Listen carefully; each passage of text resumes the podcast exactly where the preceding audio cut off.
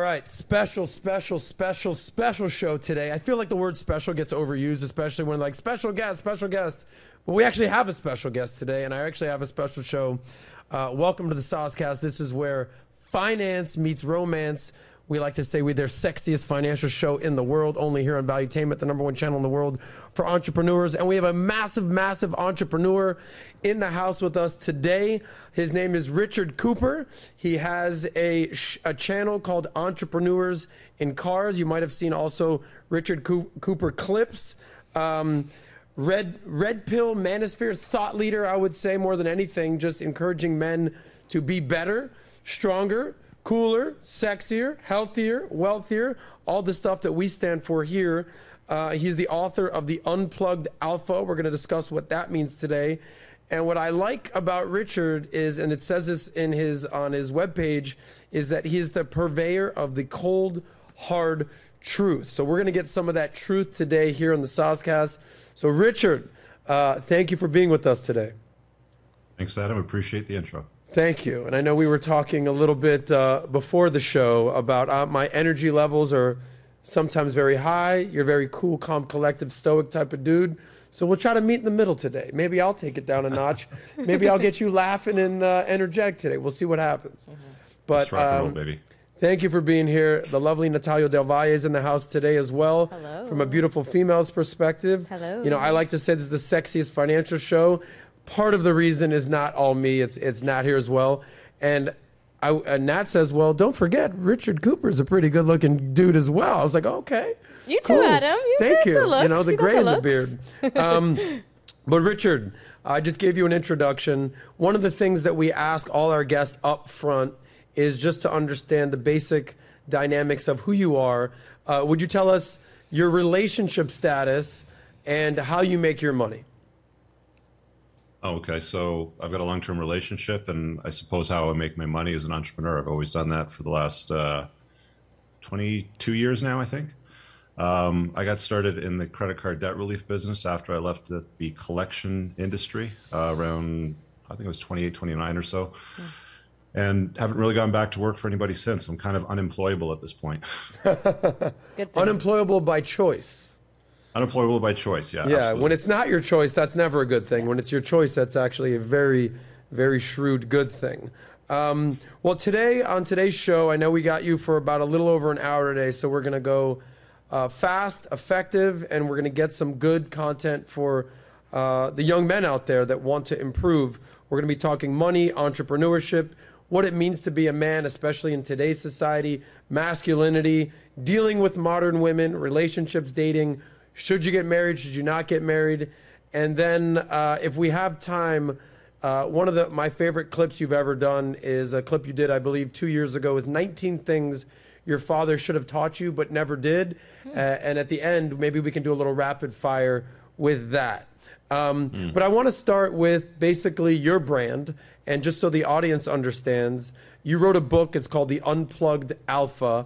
I would like to know, just so so everyone's on the same page here, what does it actually mean to be an unplugged alpha?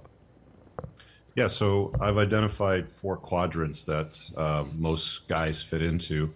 Uh, so if you can sort of on your screen draw a big cross on the left hand side, you've got your uh, alphas on the right hand side, you got your betas on the top, they're unplugged, on the bottom, they're plugged in. So you can have a plugged in alpha, you can have a unplugged alpha, for example. Um, I did this longer podcast on my unplugged alpha podcast series. So for those that really want to dive deep into the weeds, they can go look it up. But essentially, the unplugged alpha is the best way to live your life if you want to get everything that you want out of life. Um, most of us start as either plugged in betas or alphas, and you know you can kind of work up your way from there. Gotcha. And so, uh, you know, a lot of the stuff with the red pill uh, community, the manosphere, they, they, they draw a lot of the uh, metaphors from the Matrix. Uh, I'm, I'm getting the vibe that this is also basically something from the Matrix when Keanu Reeves has to get unplugged. Is that essentially where this came from? I actually had a guy from my community name the title of the book, so I liked it and I ran with it. So we're not giving Keanu Reeves a, uh, a shout out here. So I guess I understand fully the difference between alpha and beta, and there's different types of uh, pyra- the, the pyramid of uh, uh, of masculinity. Uh, you know, you've got alpha, beta, sigma, omega, gamma, all these types of, of types of men out there. Uh, but clarify what does it mean to be plugged in or unplugged? That's something I'd like to unpack a little bit. Well, when you're plugged in, you're sort of sleepwalking through life, right? Mm. You kind of comply with everything they tell you to do. These are all the people that you saw wear face diapers, stand on their dots, and comply with everything they told us to do the last few years, right? Those that sort of questioned and leaned back and said, "Well, hold on a second, let me just see what this is all about. Let me just look at some numbers. Let me evaluate the situation." That's what an unplugged guy sort of does. So, mm. um, it's really the difference between you know being at the helm of your own ship and basically being a dead fish floating downstream. So the obviously the, this is as poignant as ever. This unplugged metaphor, especially during COVID, because you know the face diaper analogy. Uh, but prior to COVID, it was maybe a little bit harder to distinguish who was plugged in, who was not plugged in, right? Because it, it kind, of, mm. kind of became very clear who's questioning the rules that are kind of coming down, you know, trust the science, all this stuff that's happened and transpired over the last couple of years. But prior to that, how would you define someone being plugged in or unplugged from the matrix, so to speak? Yeah, I think your analogy there is is spot on because the the scamdemic really highlighted those that that that were part of the problem, part of the system, and those that kind of ask questions.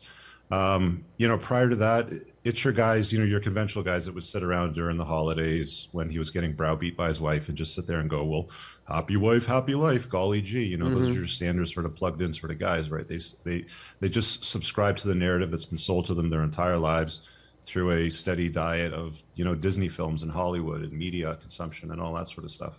When did you become unplugged officially?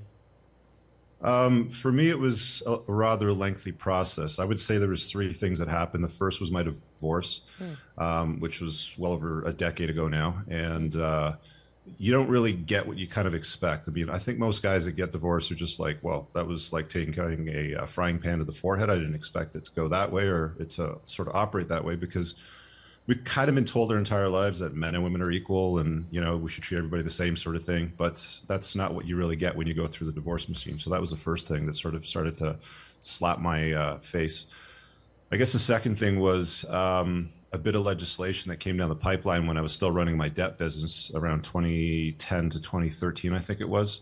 Um, and that was the banks and the credit card companies that made a coordinated and concerted effort to uh, eliminate options that helped Canadian consumers get out of credit card debt, um, which was a big surprise because you'd think, you know, you've been told your entire life the government's there to sort of take care of you. You vote for them, they're going to provide you with roads, they're going to provide you with services and things that will allow you to live the best possible life that you can. But through this lobbying effort, I discovered, nope, that's not how they work.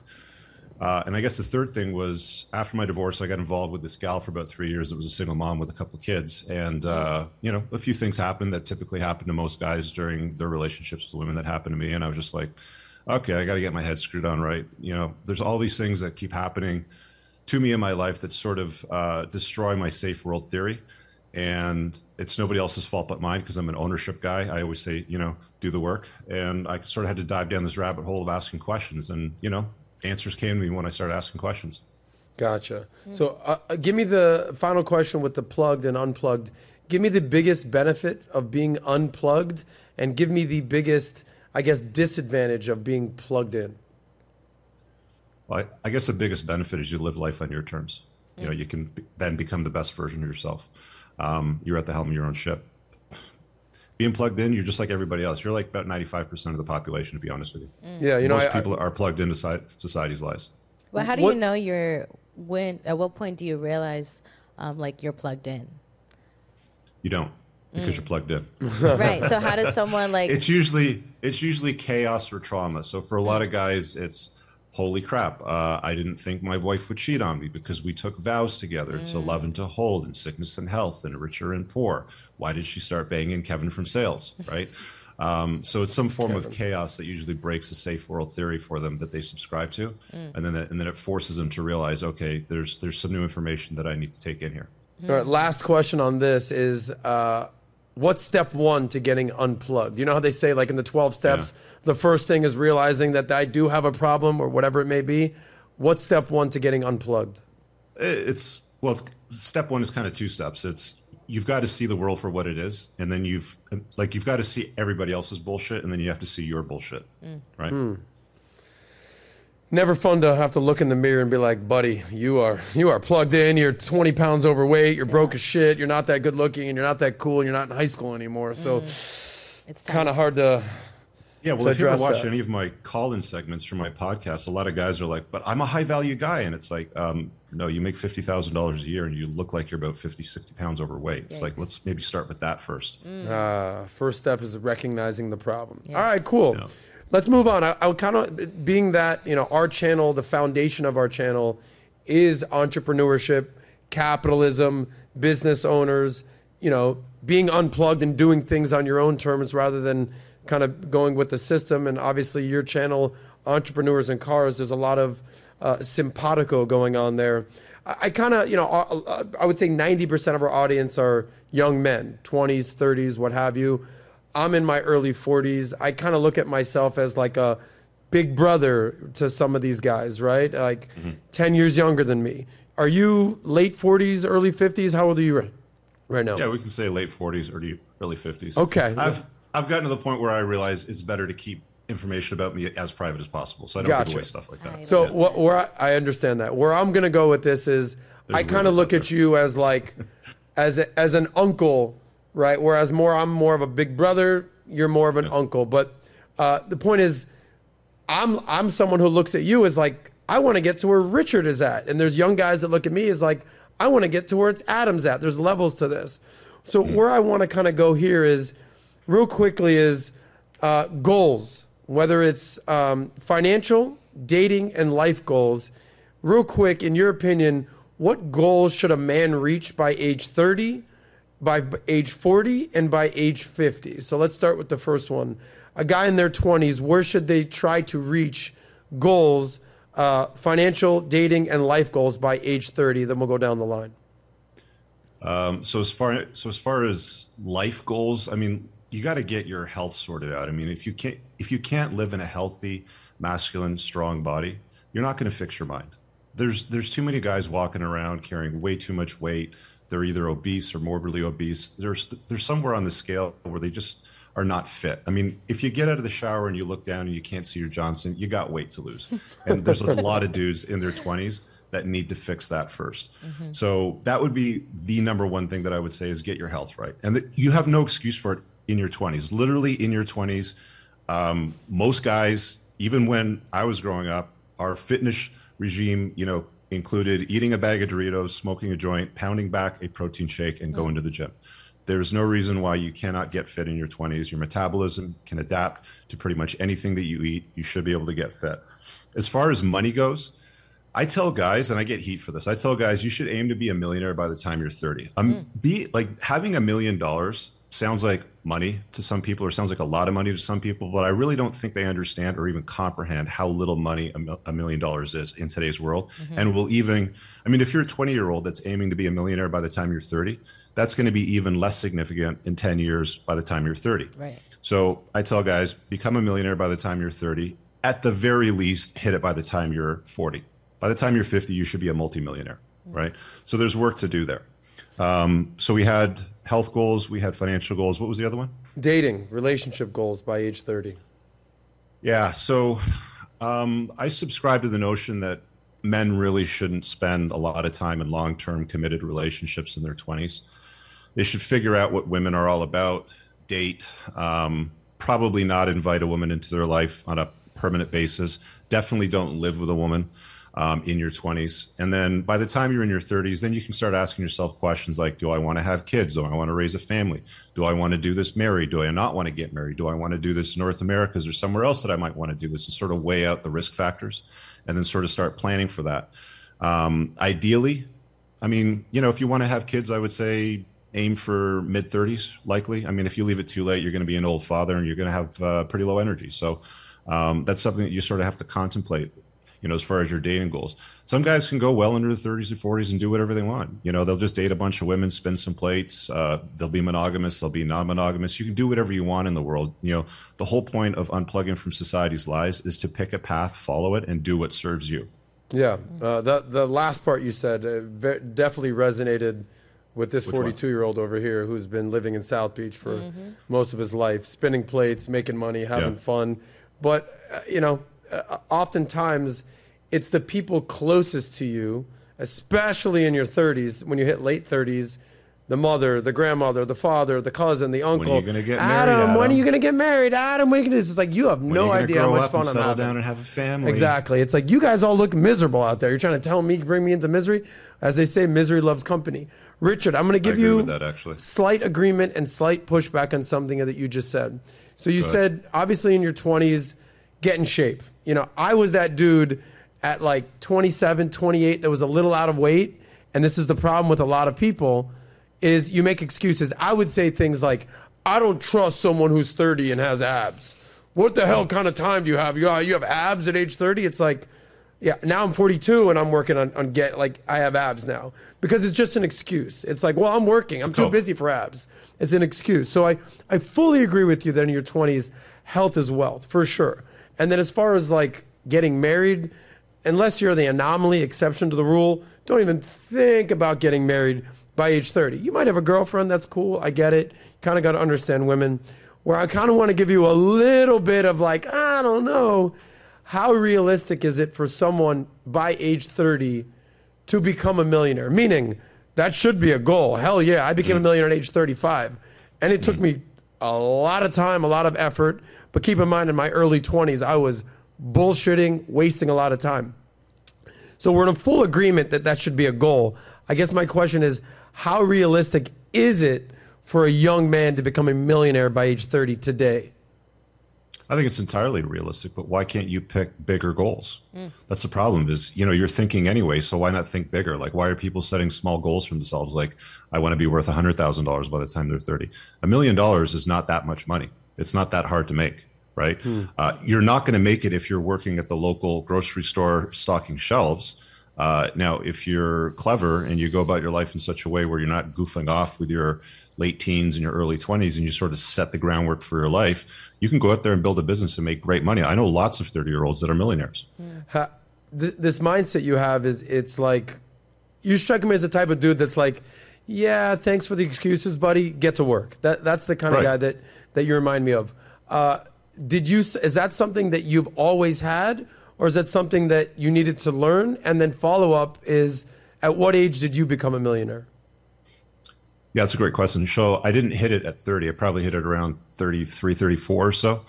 Um, so, se- like, when you hold yourself to higher standards, you will get greater results. Like, um, I don't, I don't follow the whole to- Tony Robbins rah rah rah sort of thing. But one of the things that he said that's always resonated with me is, if you want to get better results out of life, hold yourself to higher standards. Hold the people around you to greater standards. And you know, if you set the bar in the sand here, then you're probably going to hit something around here. But if you set the bar in the sand up over here, you're going to do a lot better and have a better chance of getting to that. So mm. holding yourself to higher standards is not that complicated of a thing to do. You just have to go and do it. It's like when I tell guys like, why do you surround yourselves with losers? If you surround yourself with five fat, broke, dumb people that are doing nothing with their lives, you're going to be the six. Yeah. Unplug from that mess of losers that you hang out with and surround yourself with better people. Put yourselves in better rooms. I fully agree with you, and uh, two points that I'll that I'll that I'll give you credit on, which I fully agree with Richard. It's that your network is your net worth, who you're surrounding yourself with, and then setting loftier goals. So one of the best things that that that has happened in my life is ten years ago I met Patrick Bet David, my CEO, business partner, friend, mentor, working out in the gym, ironically, at a financial conference. Uh, and Natalia's family has known Pat for 10 years. Uh, I, I think very highly of her family. She could speak to that. Two things with that.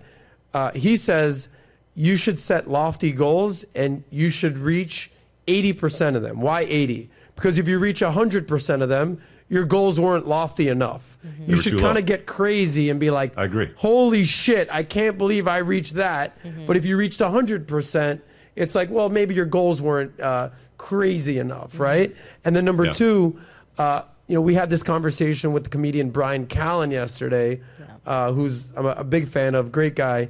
Um, He's hilarious. he said, um, you know, Pat says, you know, you, you talk about you, you know, you are you are the uh, accumulation of the, or the, uh, the, the of the five people you surround yourself with, right? And Pat goes, Yeah, is it really five or is it one? Meaning, of the five, is there one who really their words and their actions carry the most weight? And for me, that's Pat, right? Like, I have a network of five people, but I'm so lucky to have a guy like Pat in my life, just like I'm sure there's a lot of young men that are counting their blessings. They have Richard Cooper in their life. So is it really five or is it one that kind of has the, the biggest influence over you? Hmm. Yeah, I think when you're younger, you probably spend time with different size groups. But again, I mean, the person you spend the most time with, you will probably become something like a carbon copy of what they're like. Or you take yourself and their self, them, you kind of average you know yourselves out. That's where you're going to end up. That's why it's incredibly important to be discerning in your taste with friends that you surround yourself with women that you decide to invite into your life. It's really important and it's something that a lot of guys get wrong. They just you know when it comes to women it's the first girl that touches her peepee. Oh she touches my peepee. I'm going to go get married to her now. It's like they have no experience and they have no idea what they're doing right? Um, you have to be discerning in your test, taste and nobody tells kids this. This isn't something that they educate kids with in school. Most parents don't really do it because they never really did it themselves. That's where we're at today Yeah, of course. They, they. I wish they had a class. What should you do with the first girl that touches your pee-pee? Marry Yeah, exactly. No, do not do that. All right, wouldn't so that be great that's great advice for young men by the age of 30. Let's take it a step further. Now, uh, you're 32, you're 35, you've been working, you're making your money, you've, you've dated women, you've kind of had some success. Now, all of a sudden, the, the weird age 40 is coming up, right? What advice do you have for guys in their 30s uh, that they need to set goals by the time they reach 40? Where should they be in their life, in your opinion? Okay, well, we've covered health and we've covered wealth. So, what else is there that we want to cover as far as love? Just, just money, life, and dating goals by 40. Same question, I guess, as the first time, but now you're 10 years older. Well, I think health and wealth is pretty much universal given how society operates. And, you know, your health is either going to be on point or it's going to be on the decline, right? Yep. Um, as far as what you want to do with your love life, that really depends on what you want to do with your life, love life. There's guys that I know that have said, you know, women aren't worth it. It's not worth my time to invest in this. So I'm just going to check out and do what I want. And that's fine.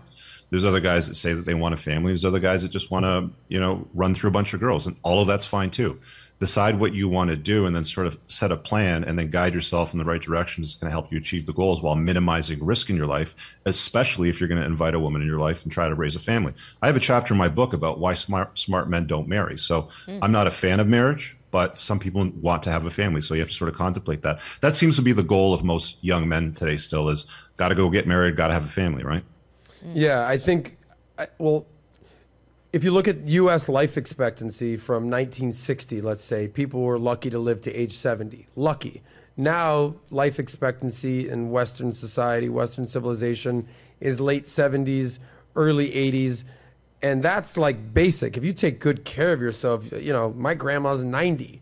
You know, our, our friend's uh, grandfather that I was talking about earlier is 99. You could live to age 90, 100, no problem in today's society. So, as far as marriage goes and these life goals, you know, there used to be a point in your life where 40, you were that that's midlife crisis time. Mm-hmm. Now, these days, some of my like most fun friends are guys my age, late 30s, early 40s, millions in the bank, spinning mm. plates like crazy, living in Miami, vacationing in the summer. It's just a different lifestyle these days with modern medicine, you know, the internet, global sexual marketplace. You could still have a lot of fun in your 40s, is what I'm saying. You're no longer an old man. Oh, yeah. You know, Nat jokes that I'm getting a little gray. You've got a great beard. I like but it. gray's kind of sexy. No, yeah, Nat? gray is. I like gray. What do you think about Richard's Yeah. beard right there? I was thinking about that when Yeah, we you first can't saw stop it. thinking yeah, about it. I it's a- know. I like the gray. I think gray is uh, shows a little bit of your wiseness. Oh. Um, but that that's always confirmed once they open their mouth. You know. Yeah, sometimes. uh, no, that I think that's great advice for men in their 30s and, and reaching 40. Uh, I'm going to flip it just a little bit. Uh, I know that, uh, you know, you and I are not women. I know it's easy to identify as women these days. Yikes. Natalia's a woman. um, if I can, give, give the ladies some advice, maybe goals that women should look out for by the time they're 30 and by the time they're 40 in your experience. All right well women are a different conversation my friend I know. We That need was an a entire- big deep breath. I we know. need a different show for this one Yeah. Um, again, so I mean, if I was giving advice to my daughter, it would be to uh, preserve her femininity and her beauty. Uh, men are success objects. They always have been to women, and women are beauty slash sex objects to men. They always have been to men.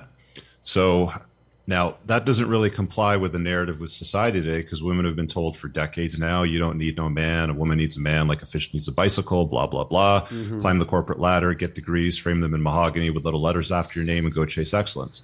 Hmm. And then by the time they get to 40, they're wondering where all the good guys are, and their eggs are drying up and they're starting to freak out. Some it even happens by the time they're getting close to 30, you know, for being honest. So I think women sort of I mean, I hate to say it, but they don't pay much attention to this stuff because women kind of have a free ride. Because when you're young and you're beautiful, everybody gives you attention. Yep. Even when you're older, there's lots of 30, 40, 50 year old women today that get loads of attention from guys if they're even half, you know, half decent looking. Um, so they don't need to contemplate these things. I mean, most of the time when women ask me this question, it's because they're past their prime and they're late 30s, early 40s, sometimes 50s, and they're asking for help. And it's like, I don't have a time machine.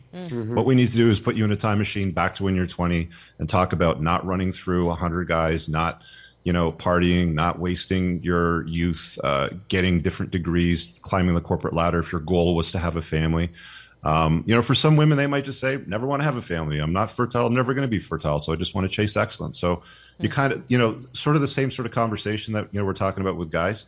They have to get serious about the path they're on. I don't think men or women take much time or consideration planning their life path.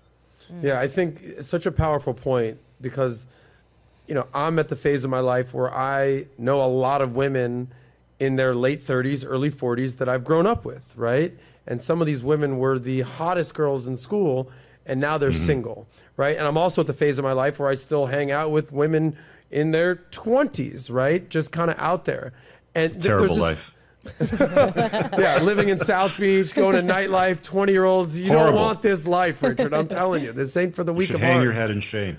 Exactly. so, you know, you know, there's this whole debate these days of like, are men and w- women the same? Are we different? Are we equal? No. Are we not? I, I, I don't think there's any doubt that men and, we, men and women are quote unquote equal, but I will say they, we are definitely different. And one of the most poignant examples of that is what I think, I think, is that a, a man can afford the luxury of BSing his way through his 20s. You know, make some mistakes, sleep with the wrong girl, date with the wrong girl, take the wrong job, this, that, the other. Next thing you know, you're 27, you're 28, you're 32. You still have time to recover. A woman does not have that luxury, biologically speaking. A woman who messes around with the long rela- wrong relationship, wrong job, wrong career, they go to school. Next thing you know, they're 27, they're 29, they're 33. Next thing you know, they're 35. They can't necessarily have babies anymore. And everything, whether it's a man or a woman, it comes it comes down to who do you want to be. And I think that 80% of men and women, this is my opinion, no stats to back this up. I think that the majority of men and women do want to have someone in their life and do want to have kids, whether that's getting married under the government or not. I think that most men and women do want to have someone in their life, and especially women want to have kids. Mm-hmm. So, to your point, you can't go back into a time machine when you're 34, when you're 37, you're 42. All you can do is learn from people that are older than you mm-hmm. and learn from their mistakes. So, whether it's a podcast like this or whether it's asking a woman, you know, who's 40 years old, be like, Are you happy with your life? Mm-hmm. You know, women really have to kind of make these decisions a lot sooner than men and value who they're dating a lot sooner than uh, what men are doing. Like you're, let's just say, in your 40s, late late 40s, good-looking man. What experience have you seen with women in their 40s saying? Richard, I wish I would have met you 10 years ago, five years ago. I wish I would have heard this before. What experience do you have from women in that regard? Well, you know, Cyndi Lauper covered it. Girls just want to have fun. You know, they just, you know, they've spent their 20s and they're sometimes even a good part of their 30s just having fun. Mm. Yep. And they don't, you know, they don't think about these consequences. And why would they? You know, they've been told to go have fun. They've told, you know, they've been told to be promiscuous. They've been told to behave like men. They've been told to get degrees and climb corporate ladders. They've been told to put off having a family. They've been told freeze your eggs. They've been told we've got science that can fix all of this. Mm. Right. So why wouldn't they just go and have fun? Right. Mm-hmm. Yeah, it, it, by the way, th- this strikes a major chord with me. This girls just want to have fun. Because my whole thing is, you're familiar with the KISS principle: keep it simple, stupid. Just break down things that and just simplify them. So I've simplified what I call the circle of life, and I should probably do a visualization of this. But in my opinion, there's four phases of life. Right? Hear me out. So at the top of the list is guys want girls, men just want women.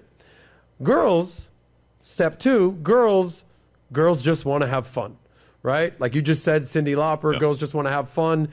You go to any club, Cyndi Lauper comes on, girls stop what they're doing, congregate, dance. Girls just want to have. We've all seen it before. We've all lived Yes. that You life. go, girl. Now here's the funny thing about fun. Fun Fun costs money. This is number three.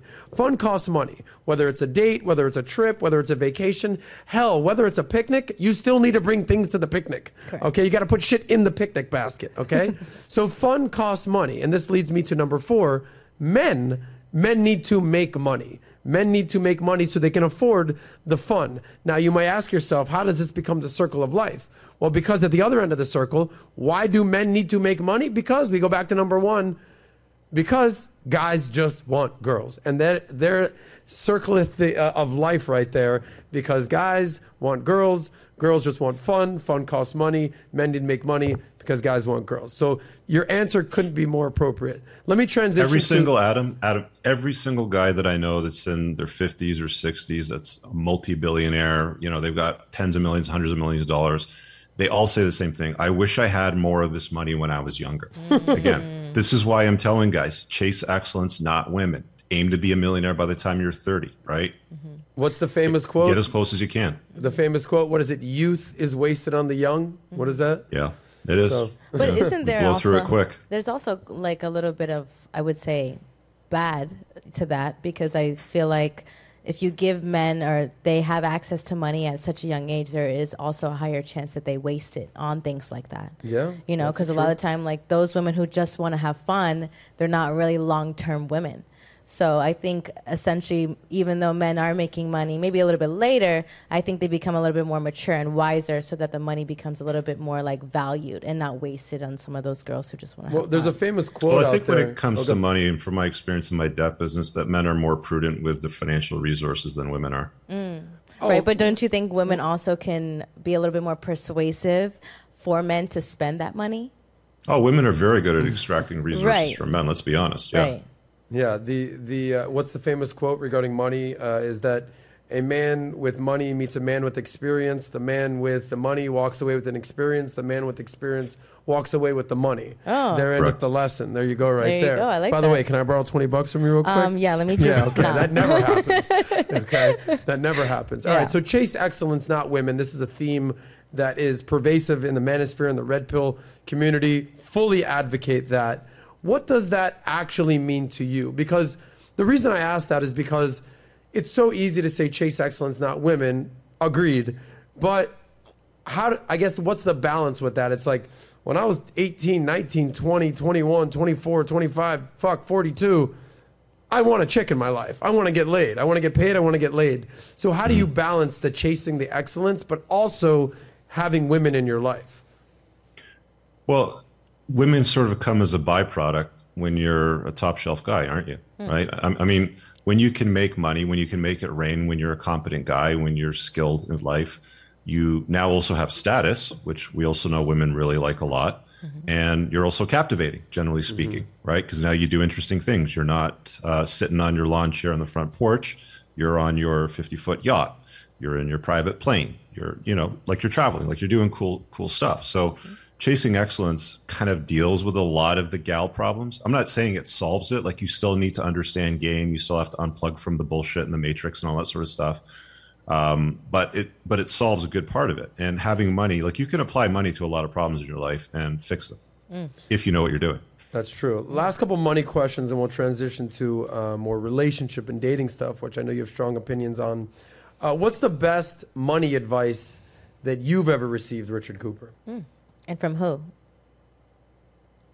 Good question. Uh, best money advice I ever received was um,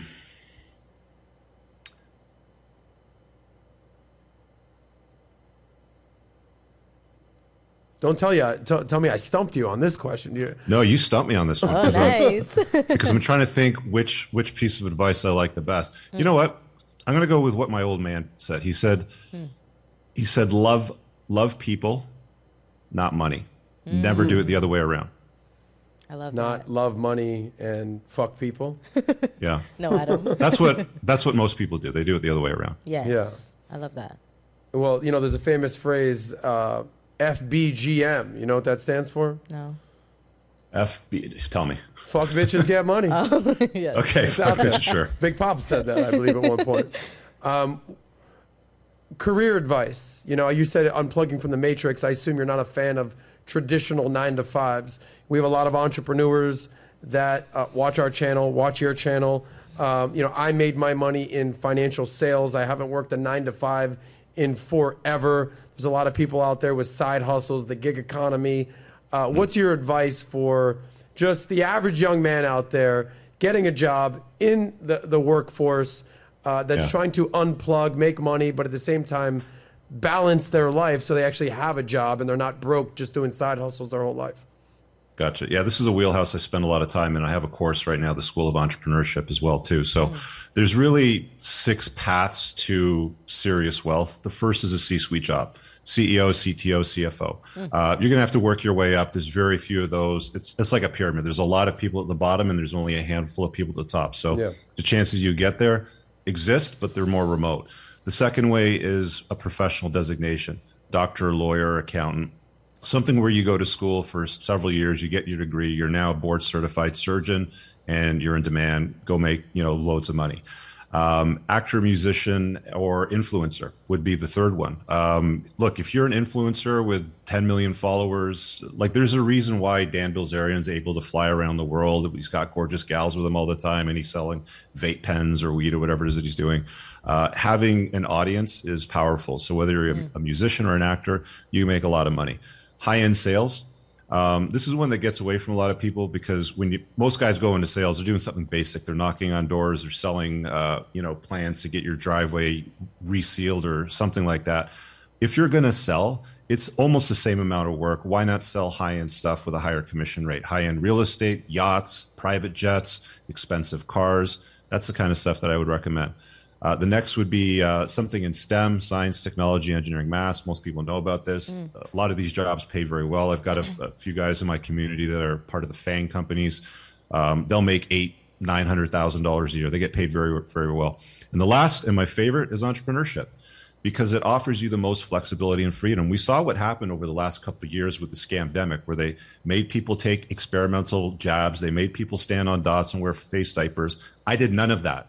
Okay, there were people that were messaging me, losing their fucking mind. I'm going to get fired if I don't do this. I have a family to feed. What do I do, Rich? Da da da. It's like, what do you want me to tell you? You know, you signed up for working for somebody else. Like this is the way things go when you sign up for that. So those would be the main ways to make serious money. Yeah, I, I actually had to kind of figure that out. Uh, every man has to figure that out for sure in their life. And I was going down the path of the designation. I was going to almost go to law school, um, which is kind of an obligatory uh, conversation you have to have yourself as a Jewish uh, young man is like, do I go to law school or med school? You know, that whole thing.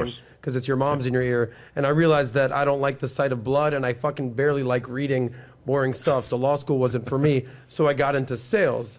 And the problem that I had is my first job, I worked for Clear Channel, which is now iHeartMedia, and I was selling airtime.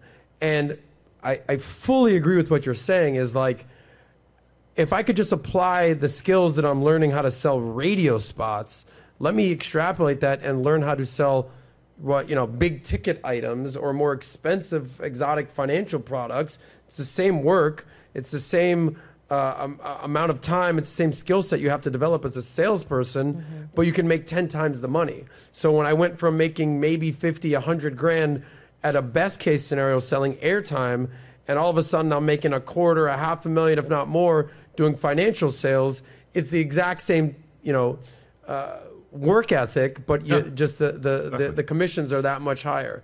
So totally understand That's the that. thing that that most guys don't realize is that a job is an acronym, and it's an acronym for just over broke. A salary is a drug that they give you to get you to forget about your dreams. I think this is uh, Kevin O'Leary's words, right?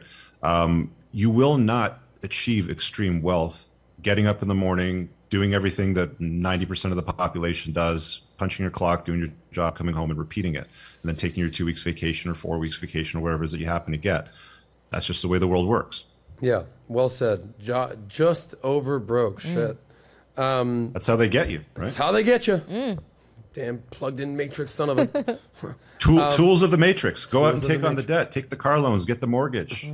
Shut up and go to work and pay your Shut taxes. Shut up and go to work. So, speaking of the Matrix, speaking of what a man needs to do, I kind of want to talk about this concept of masculinity, toxic masculinity, and the face, quote unquote. I don't know if you could see me, air quotes, of toxic masculinity. A man we have both interviewed uh, is Andrew Tate. So, um, what was your experience like interviewing Andrew Tate? Because I think you were one of the last few people that interviewed him right before the Matrix. Matrix brought him down and, uh, in my opinion, fraudulently arrested him for alleged crimes. We say alleged. What was your biggest Yeah. experience or biggest takeaway interviewing Tate? Well, I really like Andrew. I mean, I came across him 2017. I wasn't too sure about him mm. at that time. He was kind of like, yeah, you know, and he knows this. You know, I've had this conversation with him, but I like him for different reasons than other people like him. Like most guys sort of look up to him, they sort of worship him, sort of thing. He's a top G, blah blah blah. But I find him hilarious. I think he's got a fantastic sense of humor. Uh, if you haven't watched him interviewed on Your Mom's House with Tom Segura, watch it. You'll be Oh, laughing your face hilarious. off. Um, Especially the way he interacted with uh, Tom's wife. Exactly. Yeah. Amazing. And he's a huge car guy. Like all of my private conversations with him are mostly around cars, exotic cars, doing rallies, getting together, doing something at some point, you know, in that space. So, um, I don't know what's going on in Romania. I haven't seen the evidence. It it seems like a witch hunt. Like who knows how it's going to end? But Yeah. I guess we'll find out. What is it? Uh, it's the twentieth, so we'll find out in the next ten days. You know what the deal is. Yeah. By the way, witch hunt is a, a perfect terminology for that. By the way, I have this question right here, and it's uh, what color is your Bugatti, Rich Cooper? I don't have a Bugatti, but I have a McLaren, and it's you great. do- Thank I like. McLaren. I knew that. He's like, sorry about the Bugatti, the McLaren. I've actually seen you do a clip of. I actually asked him what color is the Bugatti, but I don't think he knew the paint code. It's like an off orange bronze, but I've actually seen you It's like a copper orange. Yeah. uh, imitate whether it's Tate or whether it was you know your own spin on it. You said, "What color is your McLaren?" And then you're like, "Oh, by the way, I'm with 50 other dudes that have McLarens as well." your network is your net worth. Surround yourself with powerful people. That was Yes. pretty impressive. I like that. Um, what do you think? So, speaking of the masculinity, what do you think is hurting young men the most these days? That's limiting their uh, masculinity. Oh man, there's a lot. Um, you know, I did a podcast the other day with um, Dr. Anthony Jay He wrote this interesting book called Estrogeneration. He kind of goes down all of these sources of environmental estrogens that are lowering men's testosterone levels and increasing estrogen levels. And the subtitle of his book is "Why You're Fat, Sick, and Infertile Today," sort of thing. So that's so that's one of the most interesting components. Like we were kind of getting in the weeds and we were talking about water. And you know it got to the point that a lot of source of source of environmental estrogens comes from uh, city water lines because women are, are mostly on birth control. They pee that into the uh, sewage system. Sewage systems can clean out large particles but it can't clear out hormones. So there's estrogens in the water and if you're drinking tap water you're now drinking estrogens. So I said to him, I go, do they know that this is in the water? And he said, yeah, they know. I've, I've, I've visited these places. You know, we've talked about it. They know there's estrogens in the water. So the government knows that there's estrogenics in the water and that it is softening society. Um, is it intentional? I don't know. You know, let's put on a tinfoil hat. And we can go down for a road trip on that one. But there's lots of things that are softening men. I think guys aren't guys aren't taking ownership for their lives. They've been told, you know, to just basically comply. You know, do what everybody's told you to do. Just be a nice guy, go to school, get a job, you know, do the right thing. By the way, they tell men and women different things. They tell guys, you know, do the right thing. They, they tell women, you do what's right for you, girl, right? Mm-hmm. So guys get this narrative that's been beaten into them pretty much their entire lives where they've been softened. And it's no wonder why you see so many guys right now walking around in their 20s with female breast tissue. Like they, they are just soft, round versions of, of men that, uh, you know, their grandfathers would be rolling in their grave if they knew about it, right? What's your experience with doing these soft men, Nat? Um, I've come across a few. I mean, I'll be honest, like as a woman, when you meet that, like it is I could see why women find that comforting because sometimes those manly men can be a little bit aggressive to women. So that's why mm. that type of soft men is almost embraced by women. Yeah, but those soft men end up in the no, friend zone. Right, exactly. Right, right. Yeah. Those soft men have. So you want to give them a hug? Low, you're not trying to fuck them though. I, well, I don't do that. But, okay. Um, but yes, well, you wouldn't. Well, I wouldn't look at them in a way of marriage. Birth control too, though, right? Say that again. Because when women are on hormonal birth control, they like softer guys. Right. So ah. one of the problems that women end up with when they get married is okay, maybe they're on hormonal birth control, dating the guy leading up to the marriage. They like him. You know, Tim's a nice, soft guy. He buys her flowers, texts her in the morning, "Hey, babe, how you doing?" sort of thing. Mm. And then she comes off hormonal birth control when they get married. Maybe she gets knocked up, maybe she doesn't. But a lot of women, after they get married and they come off birth control, they realize huh, I don't really like this guy so much. I kind of like the alpha guy over there. Yikes. Oh, look, there's Kevin in sales. Let's go talk to him. Kevin mm. in sales. Shout out to Kevin. Yeah. tapping everyone's girlfriend. I, I, stay away from those things because I know those things are, it's like manually moving your hormones. And like, I even have exactly. issues taking like Advil just because you don't really know necessarily like what's going on inside of those pills. So, mm. so I stay I guess, away from I guess the next question is, Richard, how can you balance being a traditional man – and but dealing with modern women today because it's not like we can go back in time and and and and reinvent women and be like all right i want you to be more feminine and uh, more friendly and fit and all the good stuff that we're used to uh, how we want women to be. We're dealing with with modern women today and whether that's a good thing or a bad thing we can address but we are dealing with m- women of today. Mm-hmm. how can a, a traditional alpha man or even just a normal man balance living their life and dealing with modern women Oh man, that's that's a long conversation. Two weeks and hours on I that. wish we had more um, time. Are you bro. talking about a hour. traditional man in the sense of like like the like the trad tradcon avatar, kind of like a Matt Walsh sort of guy? No, like uh, just a guy like you and me. We're out there, you know. We we we we're making money. Well, guys like you and me understand the way things work, my friend. Right. right? Like we've that unplugged from the matrix, sort of thing. So, you know, for guys like you and me, it's okay. Well, let's not invite chaos into our life. Stay away from women with loads of red flags, with daddy issues. It's been run mm-hmm. through by a bunch of guys covered mm-hmm. in tattoos. Like, you know, these are things that we are smart enough to look for, so we don't complicate our lives unnecessarily. Mm. But I mean, a lot of the times, like I'll give a guy my book or I'll just say, hey, you know, opt into my email list and get the 20 red flag chapter. And they get mad. It's like, well, there's no women if we just, you know, like if I have to vet them all with these 20 here, then I'm never going to get a girl, Rich. Okay, well, that's that's the reality of society today. The reason why I give you these tools is so that you can see them for what they are, understand them, and then you know adapt accordingly. But what they don't seem to understand is well, if that's all that you see, then that's all that you are worth. Mm. Do more work on yourself, become more competent, you know, learn more about game, learn more about, you know, whatever it is that you got to sort of fix in your life. Maybe you're boring as shit. I don't know. But if all you see is is is 20 red flags in every single woman that you talk to, there's something wrong with you. Mm-hmm. I'm in an LTR. My gal's great. There's lots of women out there that don't have red flags. Do the work on yourself, and they will become available to you. Yeah. Mm-hmm. Speaking of being boring as shit, what's the the, the famous phrase or quote? I've heard you say this before about being boring and how women perceive boring men. You can do anything to women except bore them, right? Exactly. Like you have to be captivating as a man, right? Like when when you've got money then I would assume that you're doing cool shit. I mean, there's a absurd number of guys that have like that are weapons in business. They've built incredible businesses. They make lots of money, but it's like you know, well, what do you do for fun? Um, I like watching Netflix series. Really, like that's what you do for fun. Like you don't you don't travel, you don't have a, a, boat, you don't like planes, you don't like fast cars, like you don't do anything interesting that you can say, hey babe, you know, we're going on a supercar rally for the afternoon down to the winery. You want to come in my McLaren? Oh yeah like women like that kind of stuff. Be interesting. It's not that difficult. Mm, yeah. That is and true. if she asks well richard i would go but what color is your mclaren? Yeah. before i go that's a red flag right there. It's like just get in the fucking mclaren. Shut your mouth. Um, so maybe a better question is how can men vet women better? Because listen uh, full disclosure i'm not a car guy.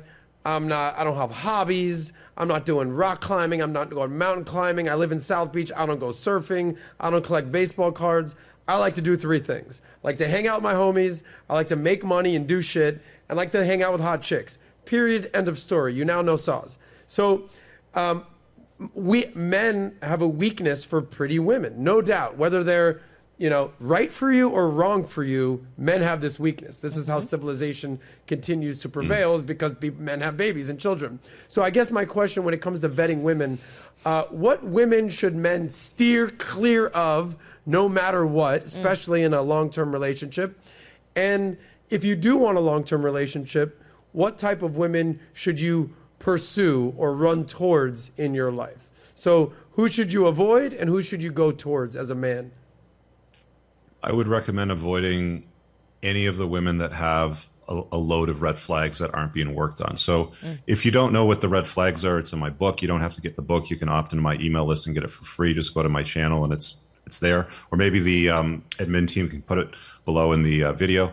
Um, so that's really what you should be vetting for. But let's say, you know, for example, she's the kind of gal that has um, like an addictive personality to shopping and she realizes that she has a shopping addiction she likes going and buying three lamps she brings them home tries them out beside the bedside table they don't work out so she has to return them and this is what she does with her weekends hmm. well if she recognizes that that's a problem and that she has an addictive personality and it, and it, and it, and it takes care of her free time and she's doing something about it that's good okay it's a red flag that she's identified but now she's taking ownership for it and she's doing something for it Okay. So just having the red flag may not be a complete deal breaker. I mean, a deal breaker would be she's covered from head to toe in tattoos. Okay. Uh, there's not much that you can do about that, for example, but some of the red flags are fixable if they take ownership for it. The second part to that was you were saying what kind of women to what- invite into your so life? w- like any girls with tattoos, high body counts, addictive personalities, course, yeah. shopaholics, materialistic. Um, my favorite is uh, high maintenance women. Stay the fuck away from those women, uh, women, gentlemen. Uh, so You we can't know handle who me, to avoid. Adam. What's that? You can't handle me, gals, right? Adam? Maybe you're not Those man ones? enough for me, Richard. That whole deal. Um, Yeah. So we know who to avoid. Who, what type of women should a man gravitate towards, or at least pull into their gravitational gravitational world? Well, I think if you vet for the red flags, you're going to be left with a far better pool of women to choose from, right? And you know, then you want to look for women that are more agreeable. They're going to be a complement to your life. Like if you're a man on a purpose, you're on a mission, you're doing something, you're putting a dent in the universe. And if I text my girl and she's heading over and I say, "Hey, you know, can you grab a bottle of wine? You know, dinner will be ready," or you know, I got dinner ordered. You know, it's going to be here at a certain time, and she picks up a bottle of wine, or she asks, you know, which one do I want, sort of thing, or, or like, you know, she's compliant, like she's helpful, Yeah. right? Um, you know, she sees that you know laundry needs to be done, and she's, oh, okay, you know, let me take care of that. I'll throw the load, load in the machine and give you a hand, sort of thing. Like women that are useful in your life are a far better choice than women that are like, well, I'm not going to do anything. I don't cook. Okay. Um, you know, to me, that would be a red flag. You know, a woman that's not owning her feminine frame. There, there's a buddy of mine that I've known for a long time, and he calls these blue jobs and pink jobs. And he says one of the reasons why his marriage is so successful is his wife does the pink jobs and he does the blue jobs. Hmm. She's not out cutting the grass. She's in the kitchen preparing dinner for the family mm-hmm. while he cuts the grass, sort of thing, right? So, you know, if you identify these you know more traditional roles that sort of serve with what we're interested in what we're good at then that's then that's a woman that you might want to consider saying oh she looks like she might be good mother stock Yeah, I, I think uh, you know we're we're identifying you know vetting women and identifying the type of women that you should steer clear of and the women that you, you should avoid versus the women that you should have in your life. The more and more I think about this kind of stuff, you know, this is a financial podcast that really highlights how money affects dating, relationships, who you marry, all that fun stuff. The more and more I have these conversations with bright, you know, philosophers like like yourself, the more I realize that like the same terminology in money also uh, applies to dating. Uh, As example, you want a woman in your life who is an asset, not a liability, right? And and and that's a lot of times what these red flags in women is they create chaos in your life. They become a liability versus someone who's useful, willing to do the pink jobs, so to speak, while you can do the blue jobs. And she's an asset in your life, and that's how you can grow your kingdom. Um, we got about 20 minutes left with the great Richard Cooper. Uh, so I want to handle um, or uh, um, address a couple more things. By the way, real quick, staying on this, you know, women. Uh, have you ever done anything with Coach Greg Adams? By the way.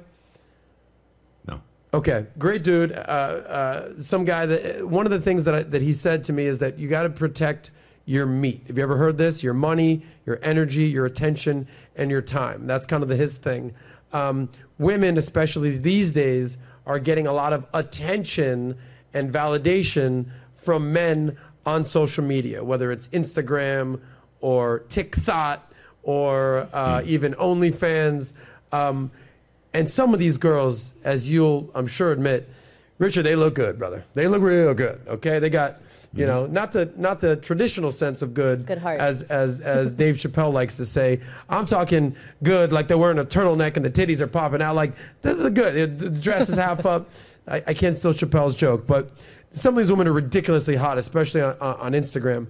What are the the, the the this is a major red flag, but uh, what's your advice on men pursuing women with a million followers on Instagram or that are doing the booty pics on TikTok? What's your advice for men in, in regarding these types of uh, clout chasers and Instagram tottery out there? Well, they're simps. I mean, there's there's no way around it. If if there's an unfair exchange because attention is the coin of the realm for women, she's getting free unlimited attention from all these guys, then what does he get in return? Now, this is where guys start to sign up for things like OnlyFans or they subscribe to some Amazon wish list or some some garbage like that. But they're simps. I mean, I don't follow any thoughts on any social media platforms. Um, I don't DM them. I don't message them. Like, why? You know, for what?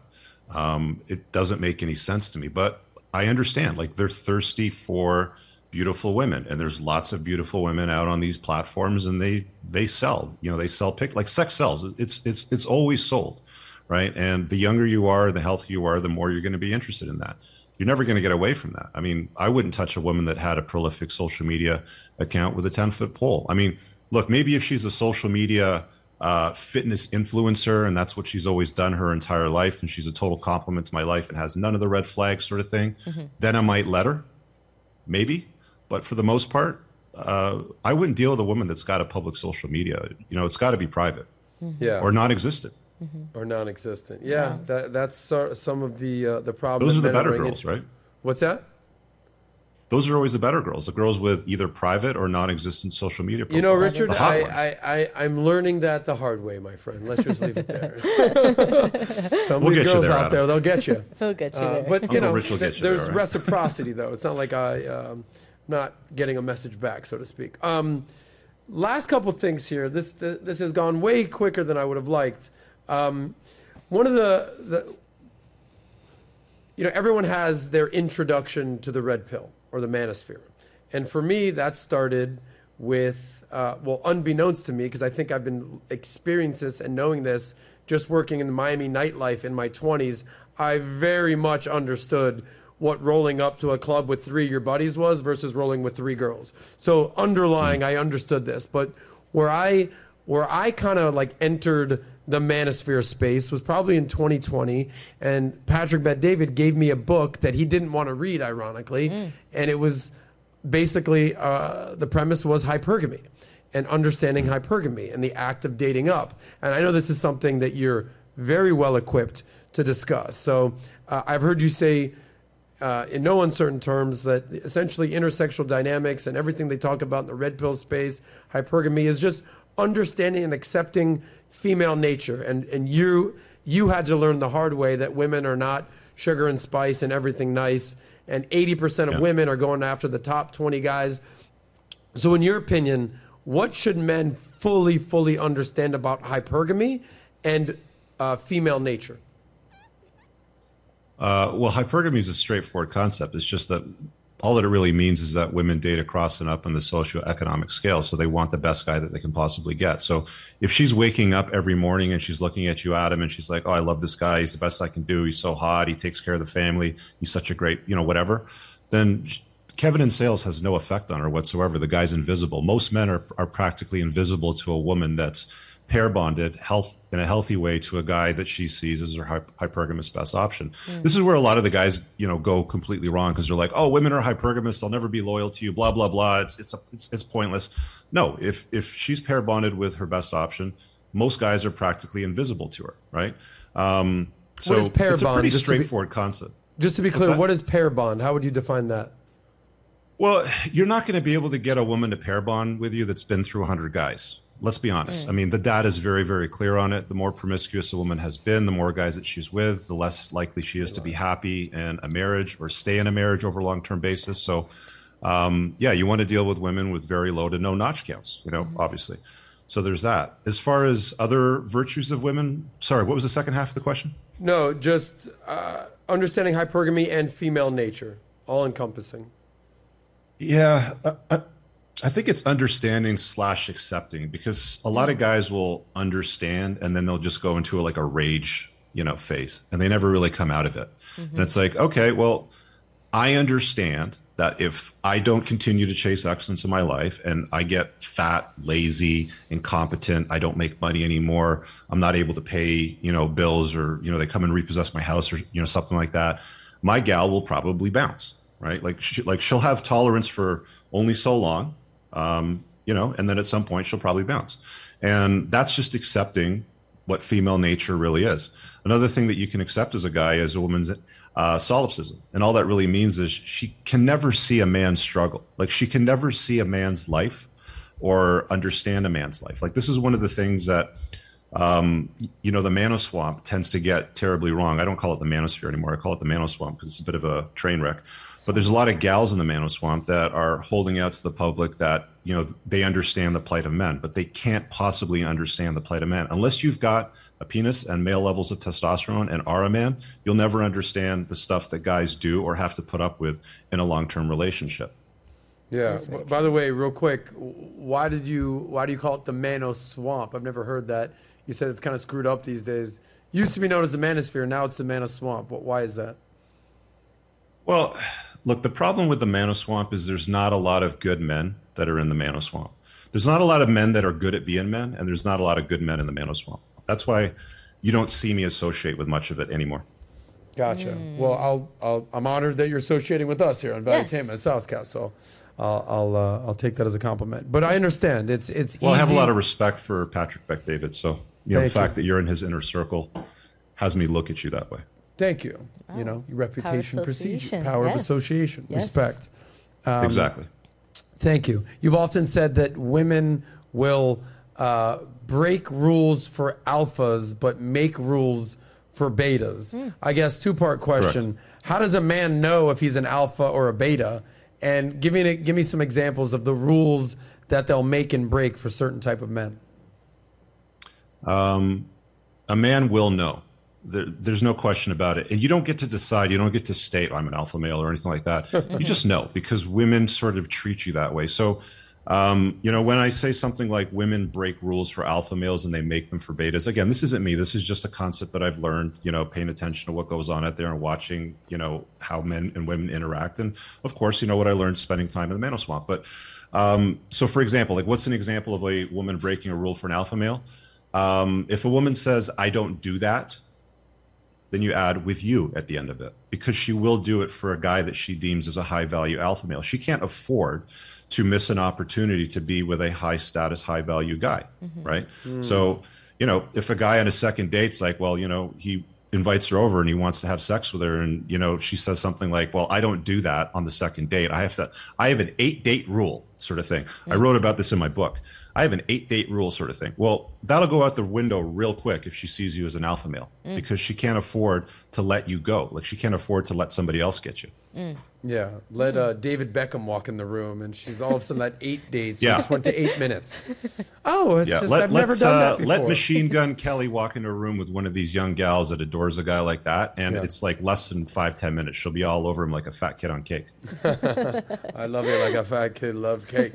Um, all right, um, last five ten minutes. I know that you got to get get running, but I'm really enjoying this. I want to get your concept on marriage, Richard, because you you've you've said you've been married, divorced. Uh, I heard you said that um, men should not marry down, right? They should find women at their level, and you know this is kind of, I guess, counterintuitive, I guess, to hypergamy yeah. because women date across and up. Men tend to date lesser on the socioeconomic uh, hierarchical uh, chart and versus you know Yeah, more explain focused that. on beauty. Um, so I guess how much do you believe in marriage? What age should men get married, and who should men ti look to marry in the socioeconomic stratosphere? Yeah, let me deal with that question about hypergamy and, and what level to sort of date at. So I made this video a couple years ago because a lot of guys were asking me questions about getting married in places that are hostile towards men. And like in Canada, you know, for example, if you get married to somebody that's about at your level, then if you get divorced, then you're not going to have to deal with alimony because you kind of both make the same income. So there's no equalization payments to make there. Hmm. Also, if you have shared custody, then no money flows back and forth to either parent for, um, you know, taking care of the kid. It's like, hmm. you know, you can stand on your feet and he can stand on his feet and you sort of just, you know, deal with things that way. So it's a bit of a buffer or an insurance policy, if you will if you live in a place where rules are a little more hostile towards fathers, that's why I, I, made that recommendation to don't date too far down because you're the guy making a quarter million dollars a year as a senior accountant in the firm, and you wife up Becky, the hairdresser, who's making forty thousand dollars a year. If things go sa- sideways, you know, five ten years down the road, and she wants to untie the knot, um, you're going to be in for a world of hurt. Mm. You know, for being honest. So there's that part to deal with. Uh, the the other components of marriage, you're asking who should get married, or yeah. Well, I, I, I will ask the second part, but so just to stay on the, the example you gave, if you're making a quarter million dollars and you married the hairdresser making forty, I mean, how many women out there are making a quarter million dollars, and how much a, how how much would you even be attracted to those type of women? Mm-hmm. Well, look, um, I've I've dated women that make that kind of money, and they're one, they're not attractive. It's like you know dealing with a dude. It's like dealing with a dude with boobies. Like yeah. you know, for being honest, they act very masculine. They tend to be very masculine. They're not they're not in their feminine whatsoever. Like they're not even close to it. I don't find them attractive whatsoever. So there's certain guys that kind of like that avatar, but I think when you get to the point where you don't need money, mm. then because women don't share their pot of gold with men, right? Like we right. know this. Like men are more than willing to improve a woman's life and invite them into it. Mm-hmm. And a rich man will change a broke woman's life, but a broke woman will never look the way of a poor man. Or sorry, a rich woman would never look the way of a poor man, right? right? So, you know, we operate very, very differently.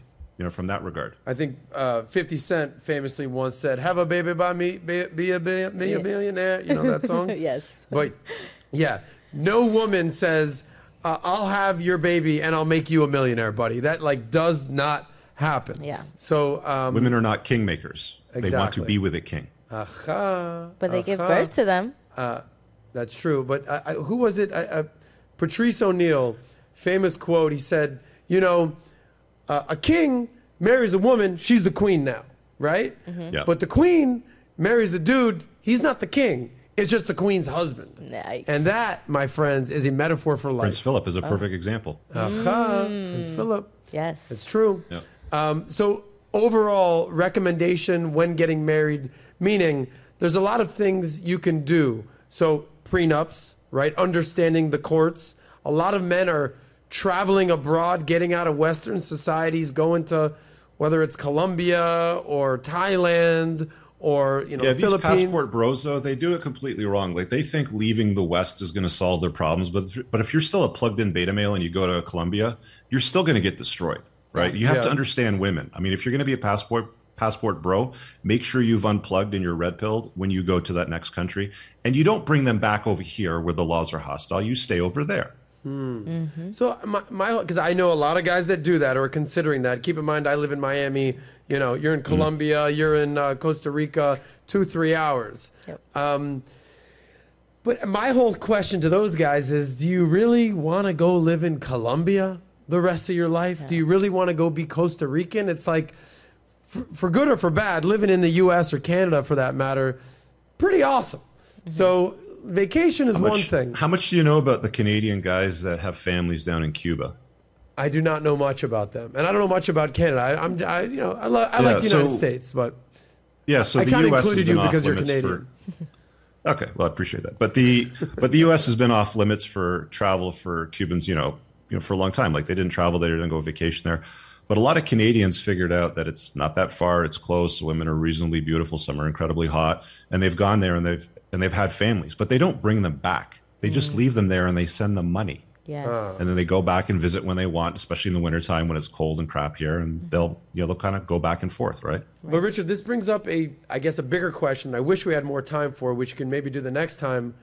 Isn't it important for a man to at least have some sort of influence and be near his kids? So you can be a passport bro, go bangs, you know, Sofia in Cuba or Martina in Colombia, have a great time, but now you're not around your kid. And I feel like that to me is kind of not what you want to do as a man. And you're a father who I assume spends a lot of time with his Yeah. daughter. So Oh, yeah, you're yeah. very, you have a very, you know, uh, ability to answer I'm- this question.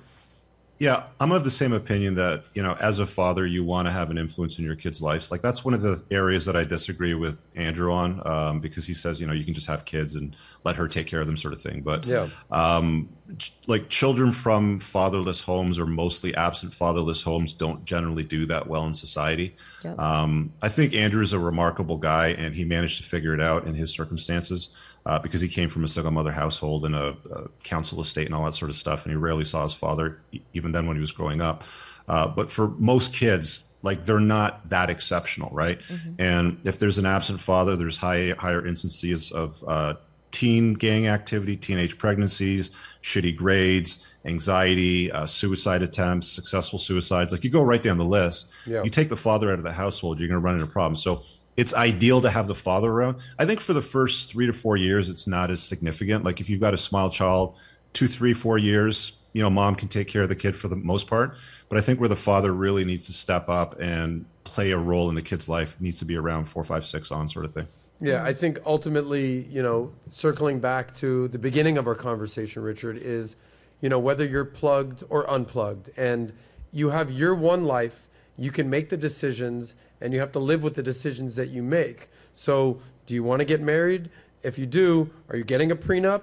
Are you marrying a woman in the West? Is she a modern woman? Is she a boss babe? Is she getting that bag? Is she a traditional hmm. woman? If you're if you're knocking up a woman in, you know, Cuba or Colombia, it's like what is the relationship now with the mother? These are things I think are important for you to ask up front and understand up front ne- versus holy shit I had I didn't see this coming. I can't believe the girl I married cheated on me with Kevin Kevin from sales. Fuck Kevin by the way. and then, you know, so these are the things that I think are so important for a man to understand up front. I think that's a lot of what we're doing is education at the end of the day, male self-improvement, but it starts with um, education. I think that's what we're doing. Yes. Last question Doing for you, God's work. Richard. What was that? Doing God's work. Doing God's work. Last question, and I said we'd circle back to this. One of my favorite things that uh, I've watched a ton of your content. Uh, Real talk. This is one of the beautiful things about the internet and social media is you can watch someone for years and years. You know, consume their content. Next thing you know, I'm doing an hour and a half interview with Richard Cooper. It's pretty damn cool. But you know, you did. Um, uh, an entire episode on 19 things your father should have told you but never did. You recall doing this a few years ago?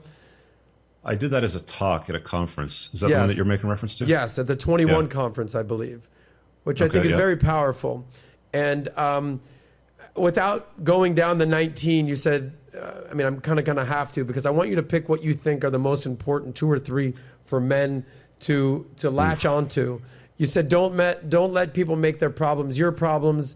Uh, you're not going to make an dent in the world working for somebody else. No ta- low long-term re- relationships with attention-seeking women. There's no cheat codes to life. Avoid women with daddy issues. You got to learn to deal with rejection. Make a million dollars by 40. Don't long-term relationship with single mother. Treat life like it's the only one you got. The burden of performance is 100% on you. Stop giving a to things that aren't F worthy. And um, haters are confused admirers. There's such great advice here. Uh, in your in your mind, what are the two or three that stand out from these 19 things your father should have taught you but never did? I think they're all very powerful lessons. So I really couldn't say which one would be the best. I mean, if you're if you're 20 years old, it's going to be different, you know, from if you're a 42 year old guy like you, Adam. Um, so it's whatever resonates with you. You know, is what I would say. Well, um, in in my opinion, uh, at this point in my life, not uh, long term relationship with a single mother. I almost went down that path. I said no, no, thank you. Uh, we've we've talked about making a million dollars by the time you're 40, uh, but I think one thing that I, I actually want you to answer is this: is haters are confused admirers. Would you unpack that a little bit? Because you know, and I know, the bigger you get and the more you put yourself out there, the more haters you will have. One of my favorite quotes ever is the poem or the anecdote by Teddy Roosevelt, The Man in the Arena. The credit goes for the man in the arena, Correct. actually with mud on his face doing the work, not the asshole commenting on the other side of the phone or the computer. So, why are haters confused admirers? And what should people know who are doing big things in their life should understand about having haters? Yeah, if you're doing anything big in your life, you're always going to attract hate from somebody. Look, hate only ever comes from beneath. Nobody ever gets jealous of a loser, right? um, you know, nobody like your haters are actually your best marketing team. So you guys will see it. Go watch the uh, comments of this video afterwards. I guarantee you're going to find hate in there about me. Oh, Rich, this, that, and the other thing. Okay, well, what color is your McLaren, buddy? So look, um, here's here's you know like here's the thing about hate is they're a phenomenal market, marketing team? Because they never shut up about you. They're always talking about you. Yes. they're talking about you in comments. They're talking about you on social media to their friends. They are an unpaid marketing team. So thank you very much. I appreciate that. Um, let them you know uh, like let them spew their toxic venom. It's it's what they do. It, it's it's what makes them feel good. But at the end of the day how is that a good use of your time right? Like i would i would ask haters right now to to challenge themselves and say how is this a good use of my time? How am i making more money? How am i becoming more competent? How am i becoming more influential? How am i you know chasing things that i want to do in life? Have you always wanted to travel the world? Do you like fast cars but you can't afford them? How is wasting time on hate achieving your goals? It's not. It's a mm-hmm. colossal waste of your time. Like I don't sit there when I come across a cat video uh, about some dumb garbage and start "Eh, cats and you know, I, I just don't care. I don't care. Yes. I'm not interested. Right. Yeah.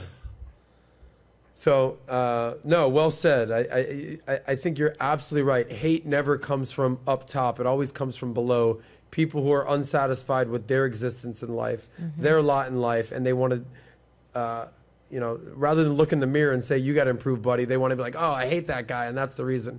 Haters hate. That's Well, let's what be honest. do. If I got if I got hate from a guy like Elon Musk, let's say, I would be flattered. I would I would want to listen to what he has to say. Yeah. yeah, Right. Like mm-hmm. that. Like to me, that would be wonderful. Mm-hmm. yeah. right but for the most part it's just it's just jealousy and envy you know is what it ends up being and mm. jealousy and envy are terrible emotions they just Yeah. consume people I think what you're saying is hate, if hate comes from above you and Elon Musk, I would view that as constructive criticism.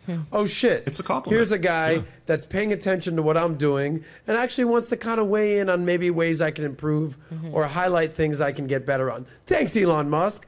But when it's, you know, Giggity 437, an unnamed uh, you know, bot on the internet who's saying, I hate Richard Cooper and Adam Sosnick. They're all losers. It's like, I'm, I'm going to take that compliment Yes. with grace and class and say thank you for being a hater. i sleep well at night knowing that I will sleep well. Well, Richard, it's great to get to know you. It's by the for the record, what color is your McLaren? gray storm gray thank you Storm gray. Gray. Yeah, I mean, let's get that out the there. i even have the paint code You knew the paint code. Well, I'm going to go on record here and say I am a full-on appreciator and admire what you do, Richard Cooper. Definitely the the furthest thing from a hater. Mm-hmm. So it's great to spend some time with you. It's our first time actually meeting and speaking. Yes. And I, like I'm going to say, uh, I'm a fan. I'd like to get to know you uh, uh, in person in Canada this summer, and I'll make sure to get in touch with you after the show, and we can collaborate offline, Sounds not good. just online. Yes. Thank you, Richard Cooper. By the way, where can everybody find you? Just give yourself a free plug right there. Not getting unplugged. I would free s- plug. yeah i would start at uh, richcooper.ca which is my website which will kind of lead you to everything so just go there Okay, Awesome. cool. Well, appreciate you, Richard. Thank you for being on the Soscast on Valuetainment. Yes. thanks thank adam you. appreciate it Thank you, Richard Cooper. All right, awesome. Um, And then. unplug. Okay, we're staying on though because we're gonna do a little debrief right here. okay. Awesome. Okay, so how you feeling, Nat? I'm feeling great. I think are we still on Zoom? Oh, Richard, you still Yeah, on? we're What do you still need to, on. we need to go off? No, I think so. I'm not sure. Yeah, yeah. Oh, oh, Okay, okay, gotcha. got it. Okay. um, I loved it. I thought it was phenomenal. I think getting a perspective from someone like him was a little refreshing. Um, I think also adding to it um, his stoicism. You know, you find Yeah. a little bit more like as a woman, men who are able to deliver a message in, in a non-emotional way it's a little bit more like you feel a little bit more secure listening to someone like that um, i think of one thing that really stuck with me i'm a little disturbed about um, was the water Oh the yeah, what was that all the- about? I don't know. I'm like, I cook pasta with faucet water. Maybe I shouldn't do that anymore. But he said estrogen. That's fine for I know, you. but I'm, I should be I very know, but weary that- of the but water. when I have like, you know, if I'm cooking for like, you know, someone and that's what they eat, like you have to be mindful of that. So I think like being in tune and understanding where those things come from um, is really, really important. And um, it's cool. Uh, he's also from Canada, so that's also another perspective um, to get.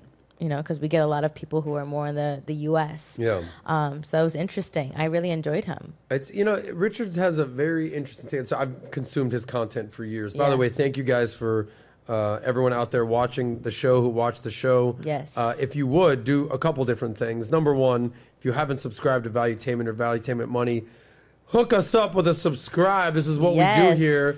And if there's a couple thousand people watching, whatever it is, Yes. we would love for you to like the video. Make so we sure to like it. So the algorithms, the big tech guys out there, know that people actually like this. Yes. So that's number one. Number two, if you would give us the your your best takeaway from what Richard Cooper had to say. What a Yeah. total G. What Yeah. a total stud. He's been in this space for years. I think since uh, 2013, 2014. So he's seen people come and go. Mm-hmm. Yeah. What I found interesting with Richard, I'll tell you this. I've never heard anybody say the man of swamp. Yeah, me neither. Okay. I so like you know that. Donald Trump, love him or hate him, he made famous drain the swamp. yes. Right? Everything Trump did was three words: build Yeah. the wall, lock her up, Power of drain the swamp, power of three. Uh, but it's very interesting. It's kind of like he's because he's in Canada, and because obviously during COVID you couldn't really travel. There's restrictions, and they had major restrictions in in, in Canada. He doesn't do a lot of interactions with people in the manosphere Mm. or in the red pill community. So he has the ability to kind of sit back and be like, Yes. huh, this guy's credible. I like what he's doing. That's a scumbag right there. Yes. He's obviously in it for the money. Can't trust him. Don't believe him. All right, this guy, all right, he's on to something. Maybe don't agree with him, but I respect him. Like, he has that ability to kind of sit back and pick and choose who he agrees with, disagrees with, and associates with. Mm-hmm. Yeah. Major compliment that he admires Patrick Bet David, and by default, your boy Sos over here. But very interesting how he kind of indirectly called out some of the players Yes. in the in the red pill space and in the manosphere. And for the record, I do a ton of content with these guys. Mm-hmm. I have major respect for really everyone who comes on. I, I don't. I can't really think of anyone that comes on where I'm like, I will never have them on again, Right. or they're classless or anything like that.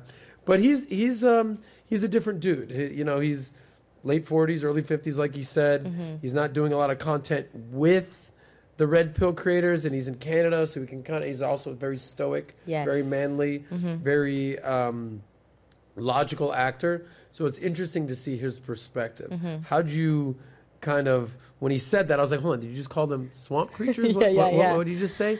What, what was your take from that? for me, I I admire that. I feel like, especially when you're bring, when some of the people have been doing content for so many years before all of this kind of blew up, um, they really get a chance to sit back and see how everybody's you know giving out this content. You can kind of feel, and you know, you can kind of feel who's like BSing, who's not really themselves, who's kind of just going with the rise of the content.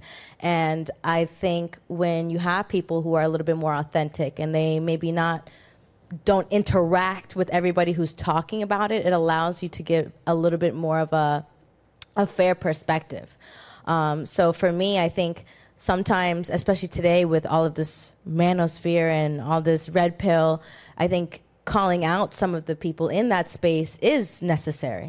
Um, and it's not so much to criticize, it's so much, it's more so to think like, hey, maybe I'm not coming from an authentic place. Maybe I don't have all the factors. Maybe I just want to go with the clout, you know? So I think when you have people who are a little bit more on the authentic end, they're a little further back viewing, you get to have more of like a bird's eye view with all of this content being pushed out. And um, I've loved all the guests we've had on, but there's also different perspectives of each of the guests we do have on. Mm-hmm. And there is strength in that. And, you know, this podcast is a podcast to have all those different views and everybody in the audience, you know, you guys, you guys get to pick who you like, who you don't like. And that's essentially like what you do here. What we do here is allowing the audience to pick and choose who do you guys like? Who do you want to follow? What is it that you love about this person? What is it that you hate about this person?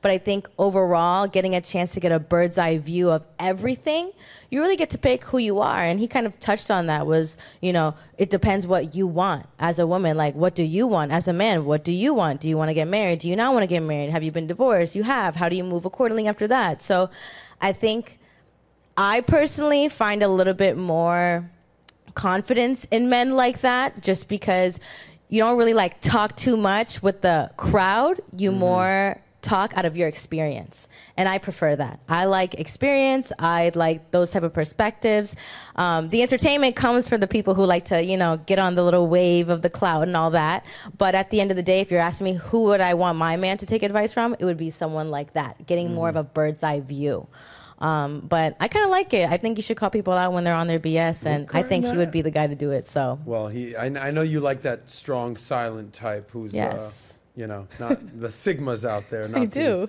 The, alphas. The um, what what what I'll say to him, and I'll say to anybody that kind of gets to his level or Mm-hmm. Patrick's level or Elon Musk for that matter, any any someone who's made it is one of the things that we always say here. Uh, one of the more famous quotes that Patrick talks about, we talk about at Valuetainment, is outwork, out improve, Out strategize. but the most important thing is outlast. Yes. If you can do all that, you know, some people are fly by night, some people are get rich quick, some people are microwave success type culture. It's, you know, you, you, let your success speak for itself. And if you're doing this and you're in this space, whether if it's in in this space, whether it's in the business space, whether it's in the media space, Mm-hmm. whether it's in nightlife, whatever business you're in, and you're in it for 10, 20, 30, 40 years, that's outlasting. And then obviously you're going to have to outwork, outprove, out strategize. And uh, that's a clear indication with that. Yeah. I got my friend Malik over here. Malik! He's as swaggy as it gets. He's he's a Sigma. He's with a Sigma. style. Malik got that style. Malik has major Always. style. Don't even get me started on that. Malik, you sometimes you're, you're you're you're kind of the silent dude. You don't talk too much unless spoken to. Let me tell you. Let me tell you something about Malik. By the way, I uh, the other day he's breaking down Pat's uh, or setting up for a Pat shoot, Mm. and it was you and Mike in the room. Remember this? This was like a week ago. I want to say. And Malik's usually a very positive dude, Mm. very positive, never a bad attitude, shows up, works, Yeah. does his thing, right? If you speak to him, he'll, he'll talk to you, but he's not going to be very like rambunctious, loud like other people in the office. Right. Um, I was like, myself. yeah. Um, but, but, but he's always got a good attitude. But there was something about Malik that one day where I was like, what's up? You're not yourself. Like you're being a little quieter than usual. Yeah. Like you're a little more sour than usual. Hmm. What's up? How you feeling? He's like, no, I'm good. What's up? I go, scale of one to 10, how's your day? Hmm. He's like, say an eight. Hmm. I was like, an eight. Because I thought he'd be like, yeah, bro, today's like one of those days. It's like a Yeah. three or four shit. And I said, why is it an eight? And his response was so amazing. He's like, look, uh, I woke up today. Let's just start with that. He's like, I, I, I, I have my health. I have my family. I have my gratitude. I got my limbs. I'm working. I'm at a place I want to be. He's like, there's not a lot for me to complain about. I love and it. I'm like, go head Malik. Go Malik. And like, I wasn't having the best day ever. Mm. And I just kind of went, I was just like, what's up? And, Yeah. he's, and I was like, fuck Malik just turned my day around. yes. And then I asked Big Mike, I'm like, how's your day? He's like, 10, bro. 10. What's up? I'm like, you're not yet. No, no. Too late, too late. Yeah, yeah, like too late, too late. But anyway, Yeah. Malik, you, you know, you're sitting here watching this show. I know you're the type of guy that's you're you're listening to things. All right, cool. When should I get married? What should I do? Make money. All right, million bucks. Here's that. All right, Rich said this. All right, what color's your McLaren? Bing, bing, bing, bing, bing. What was your takeaway from today's episode? And more importantly, takeaways are cool. What have you learned sitting in on these types of shows that you can apply to your life? Because you're 26 now. Yeah, 26. 26. Um, your birthday's November, Yeah, November. right? November. I know Malik. Okay. Uh, what did you learn today? What have you learned, and what are you applying to your life? Uh, well, one thing, first thing I'll start off with, the first thing that stuck with me was the 80% rule about the goals. Cause like, it's always like a thing to always strive to accomplish 100% of my goals. But it's like, if you accomplish them, it's like, now what? You know, Yes. like Yeah. you, you hit the ceiling. It's like where do you have to go from there? Mm. So like I like that to like even set a huge far out of reach goal. Yeah. Like even if you come up short, you still made it further than that initial ceiling that you placed upon yourself. Yeah, my friend Alex, if he's watching this, Alex Goldstein, if you ever watch this, or anyone that knows him, big realtor, Miami, great dude. Every time he does, he probably doesn't even think I know this, but I know this. Anytime he does a social media post, he writes in massive letters, scary, massive goals. That's like his hashtags. And the kids killed it. So, Wow. anyway, so respect. So, uh, hitting your goals, but having scary, massive goals. What else? What have you applied that you've learned here since you've been on Value Valuetainment or watching any of our shows? Oh, I would definitely say chase money, not uh, chase excellence, not women. Okay. I thought he was about to say FBGM. It's like, Malik, relax, pump the brakes. Um, but this has been good. Thank you for being in, in on this today.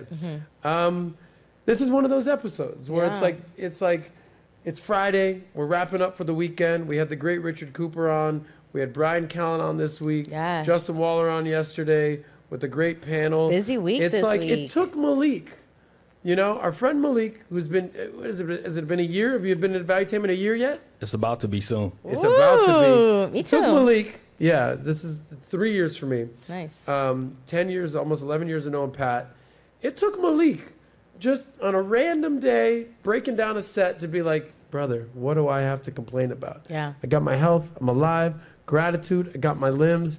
You probably never even thought I thought twice, twice about that conversation. Oh, no, but I think at all. about that. Exactly. Mm. Anyway, uh, guys. Yes. that is it. Is there anything we need to address or can I Uh, wrap up? I'll give some shout outs to the super chats. I know we had um, some chats today, not too many, but we did get some nice donations. So thank you all for the super chats. Make sure you guys like, comment, and subscribe to the channel. Um, This is Nat's rant right Yeah, now. Yeah, this is my rant. Let's rant. Go. Let's Nat get is to learning it. how to read. Hooked on phonics, work for me. She's doing it. I'm doing it. we all it. know she's got a million dollar smile, but she's learning how to read For you like a million dollar entrepreneur. Yes, Let so- them know, Nat. So the first one is my favorite because there's nothing to read. it's just a donation. Thank you, Ali, for the twenty dollars. Ali, no words. How much? Three letter name. Yeah. You're my guy. I love it. Um, and then we actually do have a little bit of a hater in the chat um, from Andrino. He said Richard Cooper. Um, uh, he goes about. Uh, he's a little bit of a hypocrite, a scam artist, and the last person to get advice from. Um, so that is one of the haters. We also have. He is a single mom hater from, and he doesn't like Coach Greg Adams. So you brought that up, and he probably just just not feeling. Oh, it. really? Okay. Yeah. Um, but thanks for the super chats. We appreciate you. And then we got Ayo Stupid. Appreciate you. Uh, Five dollars. Keep it up. We love it. Um, and that's it for the super chats today. We appreciate all of you guys, and thank you for giving us these chats so you can help me with my reading. Thank I you. really enjoy She's it. helping with the reading. and I, I'm just going to put a public service announcements PSA. I don't know where our friend Beaten Cheeks is today. yeah, Beaten Cheeks. But Beaten Cheeks. Where are you at? And where's Yeah. Happy Beaten Cheeks? We Yeah. missing you guys in Yeah. here. Well, with that being said, it's the weekend, and I gotta go beat Beat some cheeks cheeks. up. uh, guys, thank you so much. We are doing this every Thursday and Friday. Yes. Um, if you would, if you would, what guests should we get on next? Yeah, I want to get some more crowd feedback. We we get guests here. We get big We names, do. whether it's on my show, PBD show, Jed, Yeah. the whole thing. Give if us there's some someone guests out that there, will do some challenging. You We'll know, like give us some them of those and guests. bring 'em on here. Yeah. Like this is a perfect platform for people from with different perspectives to Yes. challenge each other, um, and you know we want to provide that for you guys here. So give us some guests that you Mm. like, guests that you don't like, people you want to see, people you've never seen, um, because we want to provide some value for you guys Okay. in that way. Well, here's last but not least, only because I'm watching this and the lighting is incredible. Yes. Can you put the camera on this beautiful girl real quick? Thank you, Nat. Nat, smile and tell the people I spent a lot of money on them. they're They're missing if they don't subscribe and like the video. Go ahead, let them know what they need to do. guys, if you don't subscribe to the channel, you're not only missing the sauce man, okay? You're missing all the money content we got on here. You're missing PBD, valuetainment in general. And let me tell you, we're just getting started when it comes to the content here. So if you're not subscribed, make sure you guys subscribe, share the video. I know nobody shares videos anymore. I don't know what that's about, Mm. but we got to start sharing the video. So make sure you guys do that. Um, and look out because we uh, do have a nice, beautiful set, and there are many Mm. exciting things headed this way. So we will see you guys soon. And thank you guys for tuning in today. We love you. You and have a phenomenal weekend. And save that money now. Save that money. Let's get some of that smoke going the way. By the way, if you're not the type of guy that likes pretty, amazing, awesome girls, With good teeth. let's get a close up on this gorgeous black man right here, Malik. Malik. Oh, Oh, he's got good teeth too. let's get those smokes machines going out here. It's Friday. You can even speed on the highway. Be safe out there. Yes. Uh, don't do anything I wouldn't do, which isn't a lot. Yes. But be safe. Call your mom.